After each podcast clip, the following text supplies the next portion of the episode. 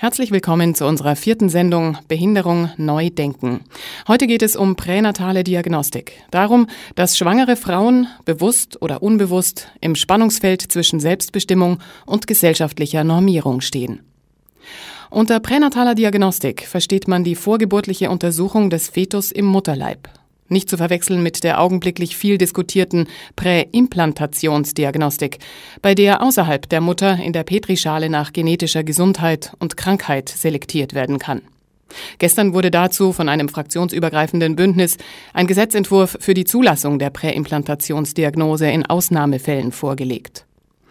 Hier werden wir dagegen über die pränatale Diagnose sprechen, die bereits seit 1958 durchgeführt und weiterentwickelt wurde. Von sonografischen Aufnahmen über invasive Methoden wie Fruchtwasserentnahmen, Nabelschnurblut, Eihaut und Plazenta-Untersuchungen zur Magnetresonanztomographie. Mit diesen Methoden sollen früh Erkrankungen des Kindes entdeckt werden. Und dann? Wissen ist Macht. In diesem Fall zur Selbstbestimmung der Frau bzw. zum Verhindern eines Lebens mit behindertem Kind. Aber liegt diese Macht tatsächlich nach der Diagnose in der Hand der Mutter? Was bringt schwangere Frauen dazu, der Utopie nach einer Gesundheitsversicherung ihres Kindes zu folgen? Was nährt die Idee, planen zu können, wie das Leben weitergeht? Und wer bestimmt, welches Leben lebenswert ist? Wie sollen die denn argumentieren, wenn andere ihr Kind angucken und denken, oh, das ist ja kein lebenswertes Leben. Das Kind kann ja nicht mal selber essen und nicht mal selber atmen und muss sowas heute noch sein. Wir haben keine Ahnung davon, wie es diesem Kind geht. Leben will leben und dann noch verantwortlich dafür zu machen, dass sie irgendwie so ein Kind haben und die das dann am besten lieber auch gar nicht draußen zeigen, das ist ganz schlimm. Ne? Wir müssten eine Gesellschaft haben, die jede Form von Leben gelten lässt. Auch eine, die wir nicht verstehen. Eine Form von Leben, in der ein Kind vielleicht nicht mal lächeln kann. Ne? Das sagt uns nichts darüber, wie lebenswert dieses Leben ist. Das ist ein Urteil, was wir nicht fällen dürfen, was wir nicht fällen können meint Birte Müller. Sie ist Kinderbuchillustratorin, wohnhaft in Hamburg und Mutter zweier Kinder. Ihr Sohn hat ein Down, die Tochter ein Normalsyndrom, wie sie sagt. Von ihr werden wir hören, wie sie selbst mit den Möglichkeiten der Pränataldiagnostik umgegangen ist und mit der Geburt und dem Leben mit einem behinderten Kind. Außerdem kommen Eva Zattler von Pro Familia München und Andrea Singer von der Fachstelle für Pränataldiagnostik in München zu Wort. Aus einer Arbeit von der Soziologin Karin Griese über die psychosozialen und biografischen Aspekte, die bei der Verunsicherung oder bei der Versicherung durch pränatale Diagnostik ausschlaggebend sind, wird es Passagen geben.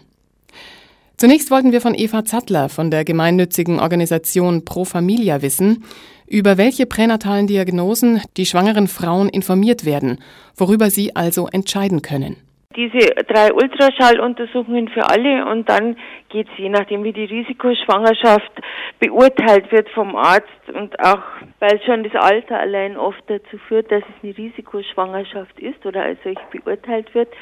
Und das natürlich dann auch für die Frauen zu erheblichen Druck führen kann, ja, dass man sagt, gut, ab einem gewissen Alter ist es nahezu unverantwortlich, diese Untersuchungen nicht zu machen es ist dann für die Frauen schon auch ein Problem, ob sie diese Untersuchungen tatsächlich machen lassen wollen oder ob es ihnen darum geht, dass sie dem Druck des Arztes oder des Umfeldes nachgeben. Es gibt die Möglichkeit der genetischen Beratung. Die können die Paare vor invasiven Untersuchungen machen lassen. Das heißt, dass sie erstmal über ein generell vorliegendes Risiko sprechen in der Familie, eine Risikoabschätzung und an dieser Risikoabschätzung entlang dann entscheiden, welche weiteren invasiven Untersuchungen sie vornehmen lassen wollen. Also ob sie die Fruchtwasseruntersuchung vornehmen lassen wollen. Und es gibt zusätzlich zu dem Ultraschall, soll sie bei dem Befund oder eine Beunruhigung entstehen, sage ich jetzt mal so, die Möglichkeit, einen hochaufgelösten Ultraschall zu machen. Das ist nicht invasiv bei dem kann man dann sehr, sehr genau die Organe des Kindes kontrollieren und schauen, ob mögliche Organschädigungen und körperliche Schädigungen sichtbar sind. Wir sprechen jetzt von Frauen, die diese Untersuchungen angeraten bekommen. Kann sich aber jede Frau diese Untersuchungen kaufen, wenn sie sich verunsichert fühlt? Ja, wenn sie sagt, sie bezahlt sie selbst, dann kann sie das selbstverständlich machen. Wie viel Druck sehen Sie denn dahinter, wenn Frauen sich in einem Risiko fühlen? Ist das Druck von außen? Das eine ist, wenn es ein tatsächliches familiäres Risiko gibt, dann ist es in der Regel auch der Wunsch der Frau, weitere Diagnostik zu machen. Also wenn in der Familie genetische Schädigungen vorliegen. Grundsätzlich läuft es über den Frauenarzt, bei dem die die Routineuntersuchungen machen lassen. Und der klärt sie auf, welche Untersuchungen möglich sind, welche Risiken die Untersuchungen auch haben oder bei welchen Risiken die Untersuchungen angeraten sind es ist dann letzten Endes so, dass die Frau trotzdem immer noch entscheiden kann, ob sie diese Untersuchung machen lässt, wenn sie der Ansicht ist, dass sie sagt, ich bekomme das Kind, auch wenn es irgendwelche Behinderungen hat oder das Risiko einer Behinderung besteht. Für mich würde gar kein Abbruch in Frage kommen, auch wenn ein positiver Befund, sagt man in dem Fall, vorliegt. Dann muss sie die Untersuchungen auch nicht machen lassen. Wir haben auch Paare, die gemeinsam sagen, das ist unsere Grundhaltung, unsere weltanschauliche, äh, religiös oder nicht religiös begründet. Wir würden jetzt keinen Schwangerschaftsabbruch machen. Die Aufklärung über die Untersuchungen machen in der Regel die Ärzte. Da kommen relativ selten Frauen zu uns, um zu fragen, soll ich es jetzt machen oder nicht.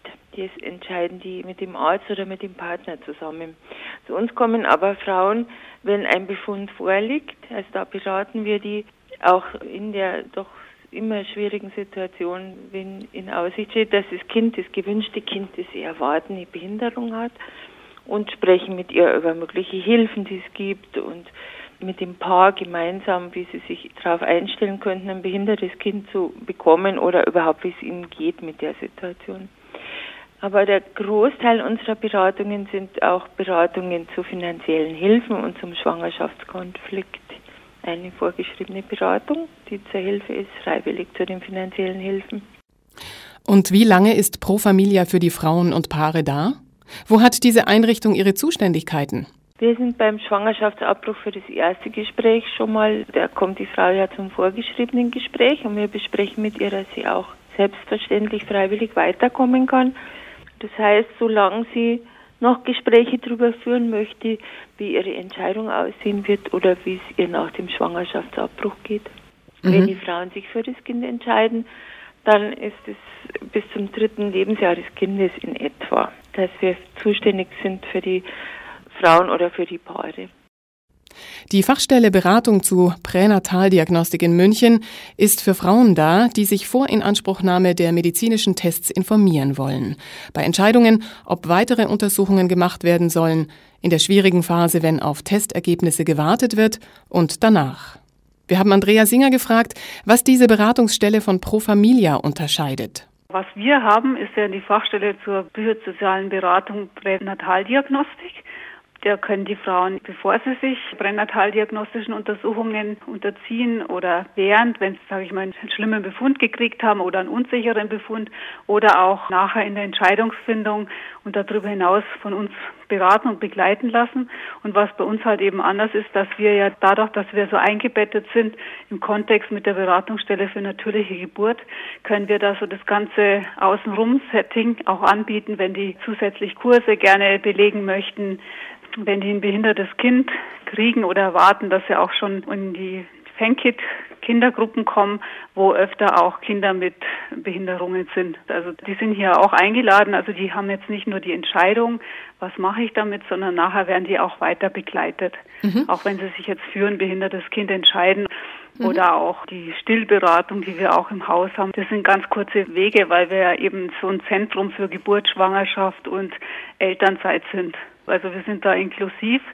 Da arbeiten wir dran. Wir sind barrierefrei. Also da können ah, schon wie Behinderten Frauen oder Partner mit Behinderung, die können auch hierher kommen, weil wir eben die Möglichkeit haben, dass die auch einfach hier reinkommen. Also was ja manchmal schon schwierig ist, irgendwo hochzukommen oder so. Vor Inanspruchnahme verschiedener medizinischer Tests wollen Sie informieren über die Untersuchungsmethoden. Was sind denn die Fragen, die die Frauen mitbringen? Was sind die Ängste, die unüberwindbar scheinen?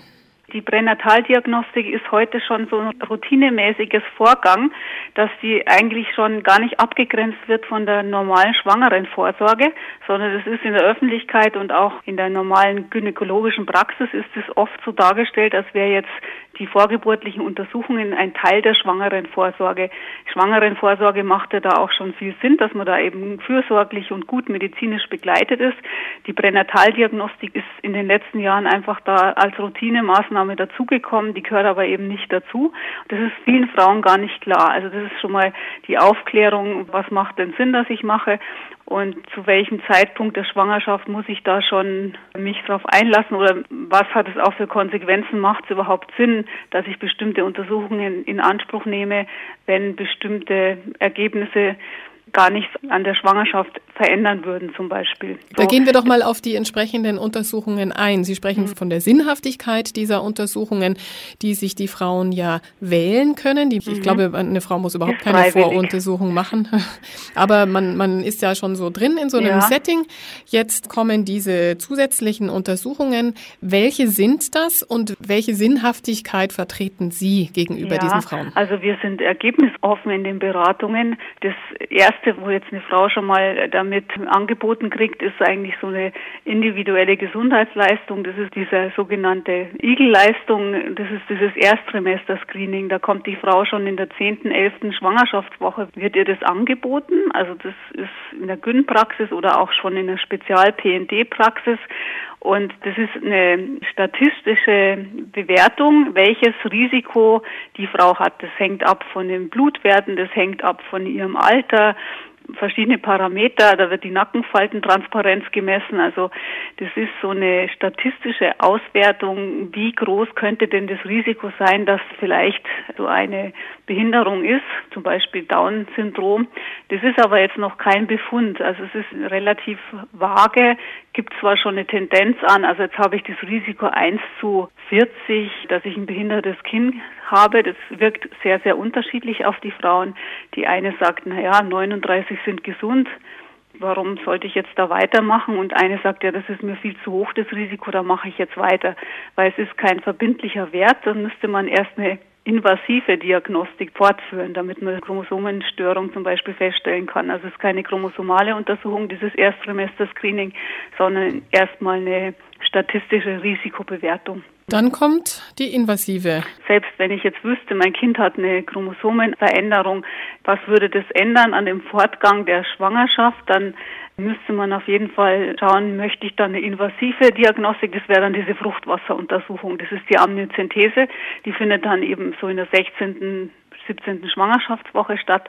Da wird eine Nadel durch die Bauchdecke geschoben und dann wird da Fruchtwasser abgenommen. Also es ist invasiv, hat auch ein gewisses Risiko, dass dadurch eine Fehlgeburt ausgelöst wird. Wie groß wird. ist dieses Risiko? 0,5 bis 1 Prozent, so ungefähr sagt man heute. Also manche Frauen sagen oder Paare sagen da schon, ja, das Risiko, das war jetzt so ein Wunschkind, das hat auch lang gedauert, bis es jetzt sich angekündigt hat. Und dieses Risiko, jetzt das wieder aufs Spiel zu setzen, möchten sie gar nicht eingehen. Und manche sagen vielleicht auch, ja, ich möchte jetzt nicht mehr wählen müssen, würde jetzt das Kind annehmen, so wie es eben ist. Und manche Frauen, die möchten es schon genau wissen, weil die könnten sich jetzt als Frau oder als Paar gar kein Leben mit einem behinderten Kind vorstellen. Das gibt es natürlich auch oft. Welche vorgeburtlichen Untersuchungen werden noch gemacht und wie Ja, was Sie? zum Beispiel zur normalen schwangeren Vorsorge dazugehört, sind drei Ultraschalls, wo man von außen per Ultraschall also entweder vaginal Ultraschall oder über Bauchdecke guckt, gibt es irgendwelche Auffälligkeiten am Kind organischer Natur. Und die sind standardmäßig dabei? Die sind dabei und das ist so ein Grenzbereich, da weiß man nicht genau, das ist eigentlich auch schon eine vorgeburtliche Untersuchung. Ist aber bei der schwangeren Vorsorge dabei. Das ist einmal am Anfang der Schwangerschaft, dann eben auch nochmal so 12., 13. Woche und dann nochmal so ein feindiagnostischer Ultraschall, der ist dann erst in, nach der 20. Schwangerschaftswoche. Die Untersuchungen sind schon darauf ausgerichtet, irgendwelche Störungen aufzudecken. Und Diagnostik führt ja nicht unbedingt oder in den seltensten Fällen ist da auch eine Therapie dann möglich. Wenn selten den Kindern tatsächlich geholfen werden kann, heißt die Entscheidung für pränatale Diagnostik eine Entscheidung für eine Abtreibung zu treffen. Oder? Karin Griese stellte in einer Arbeit zu psychosozialen und biografischen Aspekten beim Thema Kinderwunsch und Lebensplanung die Fragen Warum haben Frauen mehr oder weniger Ängste vor der Geburt eines behinderten Kindes? Was sind die Motivationen für oder gegen eine Nutzung pränataler Untersuchungsmethoden? Und gibt es überindividuelle, also gesellschaftlich bedingte Gründe, die die Entwicklung von Ängsten vor der Geburt eines behinderten Kindes und den Umgang mit dem Angebot der pränatalen Diagnostik beeinflussen. Bevor wir auf die Auswertung ihrer Interviews eingehen, die sie Mitte der 90er Jahre mit 110 Frauen in Ost- und Westdeutschland geführt hat, lernen wir Birte Müller und die Geschichte von Willi, ihrem behinderten Sohn, näher kennen. Unsere Geschichte hat eigentlich ganz normal angefangen, wie die von vielen Paaren, die sich irgendwann die Frage stellen, ob man nicht Kinder bekommen möchte. So mit 30 Jahren ungefähr habe ich mich das gefragt und mein Mann fand immer, das hat noch Zeit und dann bin ich schwanger geworden mit 33, glaube ich, war das und haben uns gefreut und sind davon ausgegangen, dass alles gut wird. Und ich habe ganz bewusst keine Pränataldiagnostik gemacht, also auch keine Nackenfaltenmessung. Allerdings war ich damals auch noch nicht in dem Alter, wo die Ärzte einem das dann aufdrängen habe aber auch ganz bewusst zu meinem Frauenarzt gesagt, wenn Sie was finden, was jetzt zum Beispiel hinweist auf das Down-Syndrom, möchte ich das nicht wissen, denn ich wollte mein Kind bekommen, so oder so. Das wäre für mich gar keine Frage gewesen. Ja, und dann war die Überraschung aber dann doch groß, als es eins mit Down-Syndrom war. Ne? Muss ich schon sagen. Ich denke mal, egal wie sehr man sich darüber bewusst ist, dass es das gibt, Behinderungen und dass man auch selber eins bekommen kann, ist der erste Moment eben doch der große Schock wenn das Kind anders ist, als man es erwartet hat. Und wir haben uns halt ein Normalo-Kind erwartet und es ist ein Spezialkind gekommen und wir mussten so ungefähr eine Woche durch so eine Art Trauerprozess und uns davon verabschieden, dass das Kind eben nicht so ist wie erwartet, eben nicht so für alle auf den ersten Blick normal und gesund und so und plötzlich war es dann halt auch krank. Also ich, ich denke, Down-Syndrom ist ja keine Krankheit, aber viele Babys mit Down-Syndrom sind leider zusätzlich auch noch krank das war eigentlich dann das Härtere, diese lange Zeit der vielen Krankheiten. Was hat Ihr Kind dann gehabt? Hatte das direkt mit dem Down-Syndrom zu tun? Hatte nicht direkt mit dem Down-Syndrom zu tun, andererseits indirekt wohl doch wieder, weil da immer viele Probleme unterschiedlichster Art einfach mit auftauchen. Also unser Sohn hatte dann neben vielen Infekten und Lungenentzündungen und was er nicht alles schon als Baby hatte, hatte er dann dazu also eine Stimmbandlähmung. Das ist wirklich was extrem Seltenes und er konnte nicht selber atmen. Der brauchte dann einen Luftröhrenschnitt. Hat eine Trachealkanüle gehabt. Also das ist doch schon auch eine sehr, sehr schwere körperliche Behinderung, die er dadurch bekommen hat. Und zusätzlich hat er schwere Epilepsie bekommen, wo er alles, was er gelernt hatte, also so Dinge wie uns in die Augen schauen, uns anlachen, nach dem Spielzeug greifen, das war so mit also als er sechs Monate alt war, war das alles wieder verschwunden und hatte von morgens bis abends schwere epileptische Anfälle und das war schon eine Zeit, wo ich wirklich heute rückblickend mich wundere, wie wir das überhaupt geschafft haben, da irgendwie durchzukommen. Aber die Liebe zu dem Kind, und das war das Schönste eigentlich, die war von vornherein da. Und da sehe ich auch das Problem mit der Pränataldiagnostik. Man kriegt etwas gesagt, ihr Kind ist so oder so, ihr Kind hat Down-Syndrom oder vielleicht einen offenen Rücken oder was weiß ich, was die Mütter gesagt bekommen und man hat dazu kein Baby im Arm, was man anschauen kann und was einem zeigt, ich bin da, alles ist gut so oder alles wird gut werden. Das Kind ist doch der einzige Trost, aber die Schwangere hat das Kind nicht im Arm. Die Schwangere hat das ganz abstrakte Gefühl dieser frühen Schwangerschaft. Als ich gesehen habe, dass mein Kind Down-Syndrom hat, das hat uns erstmal keiner gesagt, es hat uns auch keiner gratuliert, alle haben sich irgendwie so ein bisschen betreten weggedreht und da habe ich es gesehen und da habe ich ganz kurz gedacht, lieber Gott, lass das nicht wahr sein. Und wenn da einer gekommen wäre und gesagt hätte, du hast jetzt einen Wunsch frei und da kannst du dir wünschen, dass das Kind jetzt gerade mal nicht da ist, hätte ich das wahrscheinlich gemacht. Und ich denke, die Frauen, die eine Fruchtwasseruntersuchung machen und dann sagt jemand, ja, ihr Kind ist geistig behindert, aber sie können sich jetzt schnell was wünschen, wir können es schnell wegmachen lassen, dann ist der Schritt, glaube ich, ganz schnell gemacht. Wie die Frauen später damit leben, mit dieser das muss eine unendliche Belastung sein für die Mutter. Das, das glaube ich, hat, hat auch keiner im Überblick. Was da für Mütter, Seelen und Herzen für ihr Leben lang wahrscheinlich verletzt sind, ne? weil sie das gar nicht ausprobiert haben, ob sie leben können mit einem behinderten Kind. In der Statistik fallen angeborene Behinderungen mit 4,7 Prozent, das sind Daten aus dem Jahr 2003, wenig zu Buche. Auch Unfälle sind mit 2,9 Prozent gering vertreten. 83,5 Prozent aller Schwerbehinderungen lassen sich auf Krankheiten inklusive Impfschäden zurückführen. Das ist das, was ich auch immer denke, wenn, wenn andere Mütter zu mir sagen, irgendwie, ich würde mich gegen so ein Kind entscheiden, ich würde das nicht schaffen, denke ich immer, was ist denn, wenn deinem normalen Kind was passiert? Wenn das einen schweren Unfall hat, dann sind ja auch alle Mütter an der Seite ihrer Kinder. Also was man da ertragen kann als Mutter, das ist unglaublich. Und man kann sich eben das Leben nicht so aussuchen, dass man sagen kann, ich möchte ein Kind haben, es soll nicht behindert sein und soll aber auch in seinem Leben nie schwer krank werden und nie behindert werden. Wer meint, dass er das nicht tragen könnte, diese Last, der darf in meinen Augen eigentlich gar kein Kind bekommen. Aber alle Mütter können es tragen. Das ist es. Sie wissen es nur nicht. Oder sie glauben, dass sie es nicht können. Oder sie haben Angst davor. Das kann ich auch nachvollziehen.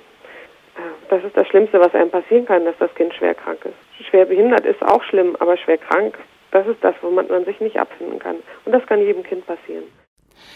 Klären wir doch noch einmal, wann welche Schwangerschaftsabbrüche möglich sind. Dazu noch einmal Eva Zattler von Pro Familia. Der Schwangerschaftsabbruch ist möglich bis zur zwölften Woche. Dann, wenn die Frau beraten worden ist, zwischen Beratung und Abbruch drei Tage Bedenkzeit verstrichen sind. Und sie selbst sagt, die Fortsetzung der Schwangerschaft würde sie in eine unzumutbare Notlage bringen, die nicht anders abzuwenden ist als durch den Abbruch. Der ist dann noch möglich auch mit der kriminologischen Indikation, das heißt in dem Fall, in dem die Entstehung der Schwangerschaft mit einer Straftat zusammenhängt. Dann eben die medizinische Indikation, die tatsächlich dann für die Beeinträchtigung der körperlichen oder seelischen Gesundheit der Frau oder des Lebens gestellt werden kann. Eine Notlage heißt, dass es sich auch um eine finanzielle Notlage handeln kann. Ja, soweit der nicht Abhilfe geschaffen werden kann, ist es immer so, oder soweit die Frau sagt, das nützt mir nichts, wenn ich Arbeitslosengeld 2 bekomme, weil ich bin so verschuldet und damit kann ich auch die Schulden nicht abzahlen, zum Beispiel. Ja. Wie häufig kommt das denn hier in München vor? Ja, nicht so selten. Und zwar auch bei Leuten, die ein Einkommen haben, das gar nicht so schlecht aussieht, aber für Haus oder Eigentumswohnung große finanzielle Verpflichtungen auf sich genommen haben, die nur funktionieren, wenn beide weiterarbeiten. Und da ist ein Schwangerschaftsabbruch bis zur zwölften Woche möglich. Ja, das ist die Entscheidung der Frau. Der Arzt muss ihr die Gelegenheit geben, die Gründe für den Schwangerschaftsabbruch darzulegen. Wenn sie ihn überzeugt, dann macht er den Schwangerschaftsabbruch und wenn sie sagt, ich möchte da nicht so ausführlich sein, weil das sind ganz private Gründe, das kann zum Beispiel auch ein Seitensprung sein, aus dem sie schwanger ist, dann muss halt er entscheiden, ob er den Schwangerschaftsabbruch macht oder nicht. Dazu müssen Sie aber dieses Gespräch bei Ihnen geführt ja, haben. Ja, genau. Jetzt gibt es in München eine Selbsthilfegruppe für Frauen, die einen Schwangerschaftsabbruch vorgenommen haben. Was sind denn die hauptsächlichen Probleme, die hier dann am häufigsten besprochen werden? Das werden dann wahrscheinlich nicht die Frauen sein, die sich vorab entschieden haben, sondern das also werden Selbsthilfegruppe heißt ja, die Betroffenen sprechen miteinander. Da haben wir keinen Einblick. Wir bieten eine Gruppe an, wo eine Kollegin, die auch eine Zusatzausbildung als Kunsttherapeutin hat, mit Schwangeren nach dem Schwangerschaftsabbruch nochmal die in einer Reihe von fünf Treffen diesen Schwangerschaftsabbruch bearbeitet. Und da ist es so, dass etwa die Hälfte der Frauen, die da kommen, Frauen sind, die nach einer festgestellten Schädigung des Kindes den Schwangerschaftsabbruch vorgenommen haben. Das sind dann Abbrüche nach der zwölften Woche und das alles ist natürlich noch belastender. Wie viele Frauen entscheiden sich denn prozentual für ein Leben mit einem behinderten Kind? Da gibt es keine Zahlen, die da vorliegen. Das wird nicht erfasst, dafür gibt es keine Meldepflicht. Wenn ein Arzt die Untersuchung macht und stellt eine Schädigung des Kindes fest, also Zahlen würden ja dadurch kommen, dass der dann eine Meldepflicht hat beim Bundesamt für Statistik. Gibt es denn eine Erhebung bei Ihnen, wie viele Frauen zu Ihnen kommen, sich beraten lassen, also nach einer Untersuchung und sich dann für das Leben mit dem behinderten Kind entscheiden? Das wären keine gültigen Zahlen, denn die Frauen, die zur Beratung kommen, sind die, die eher überlegen, ob sie es nicht doch bekommen könnten, das Kind. Und da geht die Zahl der anderen Frauen, die sofort nach der Untersuchung sagen, für mich ist die Entscheidung klar, gehen da ein bisschen drin unter. Die haben wir nicht. Dann sollte auch klar sein, wie ein Schwangerschaftsabbruch vorgenommen wird. Also vor der zwölften Woche medikamentös. Das geht bis zum 63. Tag der Schwangerschaft ab letzter Periode. Medikamentös heißt eine Medikamentengabe in zwei Schritten Die erste Medikamentengabe führt dazu, dass die Schwangerschaft abstirbt und die zweite, etwa zwei bis drei Tage später, dazu, dass eine überregelstarke Blutung ausgelöst wird, durch die die Schwangerschaft abgeht. Die Alternative dazu ist die Absaugmethode, wo mit örtlicher Betäubung oder Vollnarkose die Schwangerschaft und die schwangerschaftstypische Gewebe in der Gebärmutter abgesaugt werden. Und die späten Abbrüche, die sind medikamentös ausgelöste Fehlgeburten. Bei der Absaugmethode, wie ist der Zustand des Kindes, bevor das Kind abgesaugt wird? Das ist ja nur bis zur zwölften Woche, also das ist eine intakte Schwangerschaft. Bei medikamentösen halt bis zur neunten Woche eine Schwangerschaft in der neunten Woche. Vor diesem Hintergrund, wenn die Frauen denn ordentlich aufgeklärt wurden, entscheiden sich Schwangere für oder gegen pränatale Diagnoseverfahren. Dabei spielen sozialtypische und in der Biografie verankerte Ängste der Frau eine Rolle, wie die Soziologin Karin Griese herausfand. Bei einem Teil der von ihr befragten Frauen entstehen die Ängste aber erst aus der Konfrontation mit den Angeboten der modernen Geburtsvorsorge. Eine weitere These war, dass der Umgang mit der Möglichkeit, ein behindertes Kind zu bekommen und damit auch die Entscheidung zur pränatalen Diagnostik nicht allein aus einer individuellen Auseinandersetzung mit dem Thema, sondern auch mit soziokulturellen und biografischen Aspekten zu tun hat. Behinderung neu denken heißt die Sendereihe, in der wir uns heute mit dem Thema pränatale Diagnostik auseinandersetzen. Die Entscheidung, eine vorgeburtliche Untersuchung durchführen zu lassen, um eventuelle Schädigungen beim Kind frühzeitig zu erkennen, hat im seltensten Fall zur Folge, dass für das Kind etwas getan werden kann. Die Frage, die bei positivem Befund im Raum steht, heißt Abtreibung ja oder nein. Leben mit einem möglicherweise behinderten Kind ja oder nein. In welchem Zustand finden sich diese Frauen, diese Paare bei Andrea Singer in der Fachstelle Pränataldiagnostik mit einem sogenannten positiven Befund wieder? Ja, ein Sonderzustand. Also die sind dann in einer Krise, weil das braucht einfach seine Zeit. Gründlich wird es ja getestet, also da dürfen keine Fehler passieren. Und die Frauen und die Paare, die sind dann in einem Ausnahmezustand. Wenn die schon mal einen Verdacht vorher gekriegt haben, dann es geht denen nicht gut. Die Schwangerschaft ist dadurch natürlich erstmal sehr belastet. Vor allem dann, wenn schon mal vorab so ein kleiner Verdacht ausgesprochen wurde. Mhm. Wenn dann die Entscheidung da ist, es wird ein behindertes Kind geboren, mhm. wie groß ist denn erstens mal das Risiko falsch positiver Kinder? Das kann man natürlich jetzt nicht wirklich statistisch sagen, aber wie oft kommen denn falsch positive Kinder auf die Welt? Da kann ich Ihnen eigentlich überhaupt keine Zahlen nennen, weil das wird ja statistisch auch nicht dokumentiert. Und dann ist es auch so, also manchmal im Vorfeld so ein Verdacht wird geäußert, also gerade bei diesem Erstsemester-Screening ganz am Anfang, was nur eine statistische Berechnung ist, da ist es schon öfter mal, dass da erstmal ein falscher Verdacht geäußert wird, dann führt es zu viel Verunsicherung, zu schlaflosen Nächten und danach löst sich das manchmal dann auch nochmal in Wohlgefallen auf. Aber natürlich, das hört man auch immer wieder, dass da irgendein schlimmer Verdacht geäußert wurde und nachher war dann gar nichts mit dem Kind. Das haben wir jetzt hier als Erfahrung auch. Falscher positiver befunden. Also sage ich mal über den Ausgang, wie es dem Kind dann gehen wird. Also ein Down-Syndrom kann ja relativ wenig Behinderung nach sich ziehen, das kann aber auch sehr schwer behindert sein oder wie es mit den geistigen Fähigkeiten von einem Down-Kind. Also das kann vielleicht einen Hauptschulabschluss machen, kann aber auch sein, dass es nicht sprechen kann.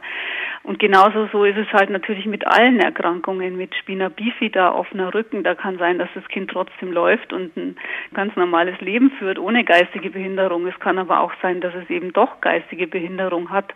Und das kann keine Pränataldiagnostik der Welt vorab schon sagen, wie wird es diesem Menschen dann nachher gehen.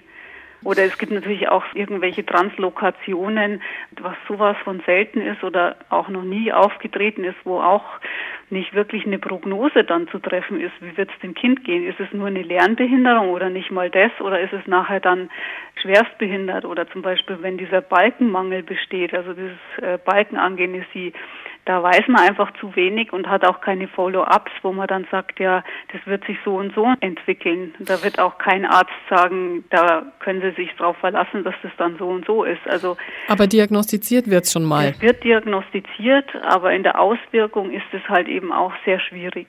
Mhm. Was heißt es dann? Für manche Eltern sagen sie ja, wenn es nur ein Down-Kind ist, dann ist es ja wunderbar, so ungefähr. Dann gibt es ja auch viele Eltern, die damit auch sehr viel Lebensfreude haben und, und mit den Kindern auch und die Kinder selber ja sowieso. Und manche, für die wäre das eben der Weltuntergang dann nachher. Wie ist es in der Entscheidungsfindung nach einem positiven Befund, was ja heißt, dass ein Risiko der Behinderung da ist? Wie viele prozentual in Ihrer Beratungsstelle entscheiden sich für einen Schwangerschaftsabbruch? Also die allermeisten Eltern eigentlich. Kommt jetzt immer darauf an, welche Art von Behinderung, aber entscheiden sich schon viele bei Down-Kindern zum Beispiel ist es 95 Prozent, die sich für einen Abbruch entscheiden. Also es ist erschreckend viel, finde ich. Was würden Sie denn ganz persönlich glauben, was für die Frauen eigentlich besser wäre, es nicht zu wissen und in die Situation geworfen zu sein, ein solches Leben zu leben mhm. Oder die Entscheidung treffen zu können? Also ich finde auch nicht, dass man das so verallgemeinern könnte, weil manche Frauen, die sagen auch jetzt, wenn sie ein behindertes Kind haben, das war wunderbar, dass ich das vorher schon wusste, weil ich konnte mich einstellen, ich konnte alle möglichen Aktivitäten schon dahin planen. Ich habe mich mit der Selbsthilfegruppe zusammengetan und es war sehr hilfreich, mit anderen Eltern darüber zu sprechen, die das auch haben. Und die waren ganz glücklich, dass sie das vorher wussten, weil sonst wären die ganz schockiert gewesen bei der Geburt. Und bei anderen Eltern, die haben es nicht gewusst und waren froh darüber, dass sie es nicht wusste, weil sonst hätten sie sich eben vielleicht gegen das Kind entschieden und dann wären sie jetzt auch nicht glücklich drüber, weil sie ja dieses Kind jetzt auch sehr lieben. Und es gibt natürlich auch welche, die sagen, hätte ich es gewusst, dann hätte ich das Kind gar nicht gekriegt, weil es ist so eine große Belastung. Also da gibt es alle Variationen. Das kann man schwer beantworten. Wie schätzt Eva Zattler von Pro Familia den Rechtsraum ein, in dem die Mütter ihre Entscheidungen treffen können? Ist hier ausreichend Spielraum gegeben? Zur zwölften Woche ist es ein Spielraum für die eigene Entscheidung. Ab der zwölften Woche muss die medizinische Indikation gestellt werden. Das heißt, da muss ein Arzt bescheinigen, dass aufgrund der körperlichen oder seelischen Gesundheit der Frau der Schwangerschaftsabbruch angeraten ist. Das heißt, da hat sie nicht die Entscheidung, sondern der Arzt. Gibt es denn Maßgaben bzw. Unterstützungen, die fehlen aus Ihrer Sicht, die sich auf die Entscheidung auswirken könnten? Ja, auf jeden Fall. Also der häufig genannteste Grund ist tatsächlich, dass die Frauen kein Kind ohne Vater möchten, weil es eine Generation ist, die oft schon getrennte Eltern erlebt hat oder der Kontakt zum Vater abgerissen ist. Aber auch die, bei denen es funktioniert hat, sagen, wir wollen kein Kind ohne Vater. Und dann ist ein Grund, bei dem selbstverständlich auch das Gemeinwesen oder der Staat was machen könnte, ist die Kinderbetreuung tatsächlich. Die Frauen sind zwar abgesichert durch Arbeitslosengeld 2, wenn äh, kein Unterhalt vom Kindesvater für sie gezahlt wird, aber man muss natürlich auch schauen, wie in der Presse Alt-2-Empfänger behandelt werden und in der Politik vor allem, ja, die ja immer als inkompetente Schmarotzer, sage ich mal, dargestellt werden bei der vielen Beratungserfahrung findet man das dann ziemlich schockierend, wie die Leute beschrieben werden in der Politik. Und es ist so, dass die Frauen dann auch sagen, ja, das ist doch keine Alternative, so tief will ich nicht sinken. Und dann wäre es die Möglichkeit Kindesunterhalt durch den Kindesvater und Unterhalt für die Mutter auch durch den Kindesvater. Das setzt die Zahlungsfähigkeit voraus und die Zahlungsmoral der Väter, da hapert es oft. Oder dass eben die Frau relativ früh wieder zumindest Teilzeit berufstätig wird. Und da fehlen sowohl die Teilzeitplätze als noch mehr die Kinderbetreuungsplätze. Immer noch? Ja, ganz deutlich. Für eine bestimmte Gruppe von Frauen, so fand Karin Griese in ihrer Studie heraus, bedeutet die Inanspruchnahme von pränataler Diagnostik schlicht eine Ausschöpfung von Handlungsspielräumen. Und subjektiv werden sie als Möglichkeiten, die man halt heute hat, wahrgenommen. Andrea Singer zu ihrer Wahrnehmung, wie Frauen zu pränatalen Untersuchungen kommen. Es ist heute schon so, dass das von allen Seiten, von ärztlicher Seite und gesellschaftlicher Seite sehr, auch vom Freundes, Bekannteskreis, manchmal auch vom Partner an die Frauen herangetragen ist und auch erwartet wird, dass sie diese pränataldiagnostischen Untersuchungen machen. Das ist heute so der Standard. Das wird oft auch gar nicht hinterfragt. Also das gehört so mit dazu. Und dann nachher, wenn die dann da drin stecken und sind Unwägbarkeiten dabei, wo sie merken, das macht was mit ihnen. Aber man kann schon sagen, dass die meisten Frauen das erstmal in Anspruch nehmen, weil das oft so als Gesundheitscheck vom Kind gesehen wird. Man möchte doch alles ausschöpfen, was gut sein könnte fürs Kind. Also so dieser Sicherheitsaspekt. Ganz anders eine weitere Gruppe von Frauen, die Karin Griese in ihrer Studie zusammenfasst. Die verstehen sich durch religiöse oder spirituelle Verortung als Teil eines größeren Ganzen, innerhalb dessen sie nur begrenzte Handlungsautonomie besitzen.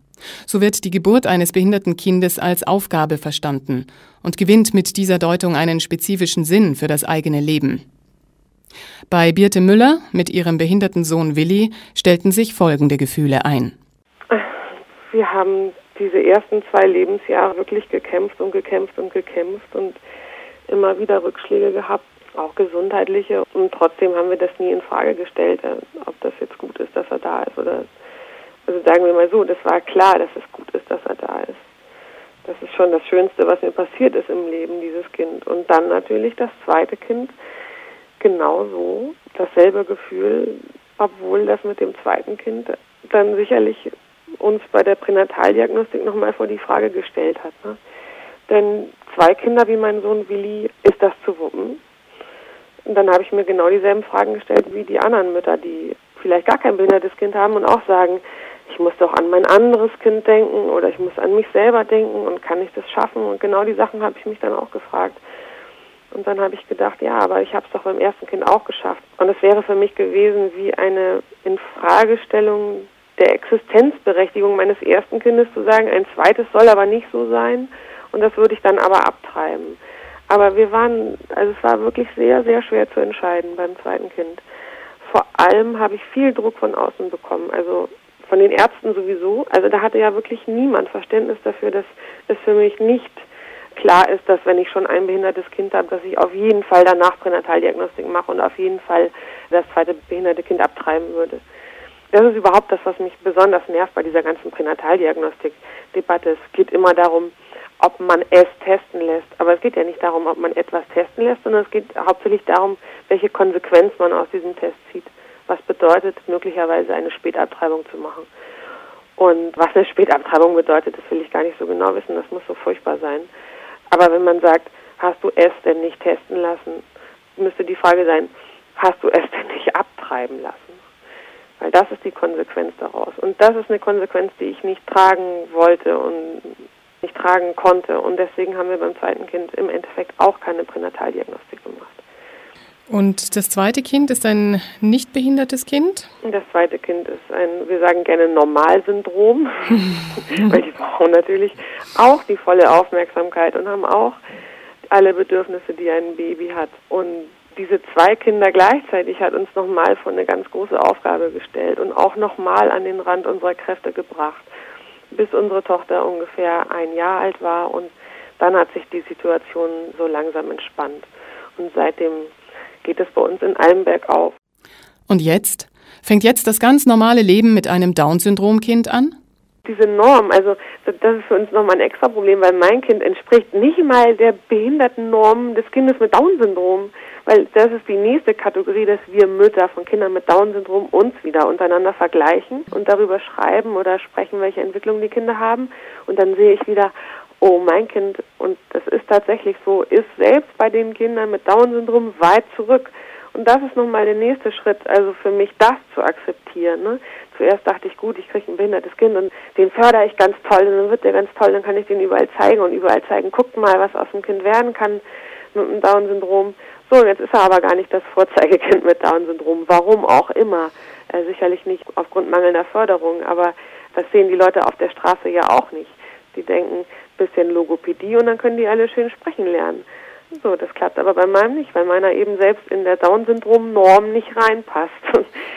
Und erst dann fühle ich mich auch wieder schlecht, wenn ich mich vergleiche mit den anderen und er ist noch schlechter entwickelt als die, die sowieso schlecht entwickelt sind. Und darüber muss man wegkommen, überhaupt über diese Vergleicherei. Das, das tut nur weh. Vergleichen, bewerten, normieren, das ist dem menschlichen Zusammenleben eigen. Ein neues Bundesgesetz zur pränatalen Diagnostik ist im Januar 2010 verabschiedet worden. Darüber klärt uns Eva Zattler von Pro Familia auf. Das ist ein Bundesgesetz und die sagt, dass die Ärzte die Frau nochmal darüber aufklären müssen, ganz ausdrücklich über ihren Anspruch auf Beratung im Zusammenhang mit einer festgestellten Behinderung Und die Frau erklärt dann dem Arzt gegenüber, dass sie Beratung in Anspruch nimmt oder darauf verzichtet.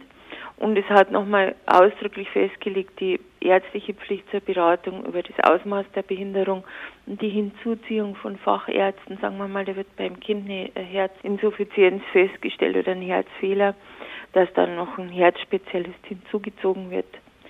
Dass die Frauen dann noch eingehender beraten werden, wobei das Problem ist, der Herzspezialist, der über das Kind und seine Heilungschancen eine Aussage macht, bekommt dafür gar nichts. Weil das Kind ist kein Krankenversicherter und die Frau hat nicht den Herzfehler.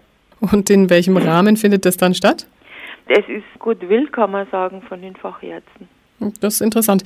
Und diese Änderung des Gesetzes zielte die darauf ab, dass Frauen sich doch dann mehr entscheiden für eventuell ein behindertes Kind? Also man hat versucht, damit die späten Abbrüche zu reduzieren, hat hauptsächlich auf die Spätabbrüche abgezielt. Wobei man natürlich sagen muss, da ist tatsächlich so, dass es eine extrem schwierige Entscheidung ist, so ein später Abbruch, weil der ja auch bedeutet, dass die Frau mit einem Wunschkind schwanger ist, ja, sonst wäre sie nicht so lange schwanger. Und das ist außerdem vom medizinischen her auch schon sehr belastend beim Kind, von dem man vorher im Ultraschall das Kind ganz genau sehen konnte, dann Schwangerschaftsabbruch zu machen. Also man hat versucht, etwas zu reduzieren, was sowieso nur in Extremsituationen gemacht wird. Ob da jetzt schon Zahlen, ist ja noch nicht mal das Jahr abgeschlossen, kann man dazu noch keine sagen, ob sich da was verändert hat mit den späten Abbrüchen. Haben Sie denn Zahlen darüber, wie viele Behinderungen trotz pränataler Diagnostik nicht erkannt werden und wie viele falsch positive Kinder auf die Welt kommen? Die Zahlen habe ich nicht, aber man kann grundsätzlich sagen, dass ein Großteil der Behinderungen ja erst nach der Geburt entsteht. Also peri- oder postnatal, während der Geburt oder danach. Also es ist nicht so, dass man damit Behinderung ausschließen könnte, den Untersuchungen. Und das wird aber ganz gerne ja propagiert. Von beiden Seiten die Befürchtung ja von der einen Seite ist, dass es dann zu einer behindertenfeindlichen Gesellschaft kommen könnte. Und von der anderen Seite das so ist, dass man sagt, na ja, man muss doch mal was tun dagegen, dass bestimmte Erkrankungen nicht mehr weiter vorkommen. Also Sie meinen von der ärztlich-wissenschaftlichen Seite? Nein, von den weltanschaulichen Seiten. Also die ziehen sich durch die Ärzte, Wissenschaftler ebenso wie durch die Politiker. Und dann durch die Gesellschaft bis hin zu den Frauen, die genau, ja. mhm. sich genötigt ja. fühlen. Es ist natürlich so, man muss schon sagen, der Druck auf die Frauen ist relativ groß, diese Untersuchungen zu machen. Ja. Auf der anderen Seite, wenn eine Frau ein behindertes Kind bekommt sich entscheidet, da wird schon einiges dafür getan, dass sie da auch unterstützt wird in der Situation. Aber letzten Endes ist es natürlich auch ein schweres Schicksal für beide Eltern, wenn die für ein schwerbehindertes Kind sorgen müssen. Und leider gehen, so weiß man relativ oft dann die Beziehungen dran zu Bruch. Und dann steht die Frau alleine mit dem behinderten Kind da. Also es ist schon auch ein schwieriges Leben, für das sich die Frauen entscheiden und verdienen da auch viel Bewunderung. Trennen die sich häufiger als andere Paare? Ja, deutlich. Weil es einfach so eine schwere Belastung ist. Erstmal wenig Zeit für die Beziehung und zum anderen auch so die Frage, wie kann man gemeinsam, also es kann verbinden als Paar, aber sehr oft kann es auch sein, dass es auseinanderbringt. Das ist einfach ein Schicksalsschlag. Und Schicksalsschläge belasten einfach Beziehungen. Also wenn man für so ein Kind, sagen wir mal, hat zum Beispiel so Inhouse-Pflege, es muss immer jemand da sein, es kommt noch jemand Fremder mit in den Haushalt, es entsteht Druck dadurch, dass da mal jemand krank ist, keine Vertretung da ist. Es ist die Frage, wer geht arbeiten, wer bleibt bei dem Kind es ist natürlich auch eine bestimmte Hoffnungslosigkeit da, wenn das eine schwere Schädigung des Kindes ist. Gibt es ja anders als bei Krankheiten, äh, wo Eltern vielleicht gemeinsam hoffen, dass das Kind wieder gesundet und das verbindet keine Aussicht auf Gesundung, sondern das ist ja dann der Zustand, der so lang bleibt, wie das Kind leben kann. Es ist einfach eine große Belastung. Und was tun Birte Müller und ihr Mann für ihre Paarbeziehung, seit sie ein Kind mit Down und eines mit Normalsyndrom haben? Ja, das ist eine gute Frage. Was tun wir für uns?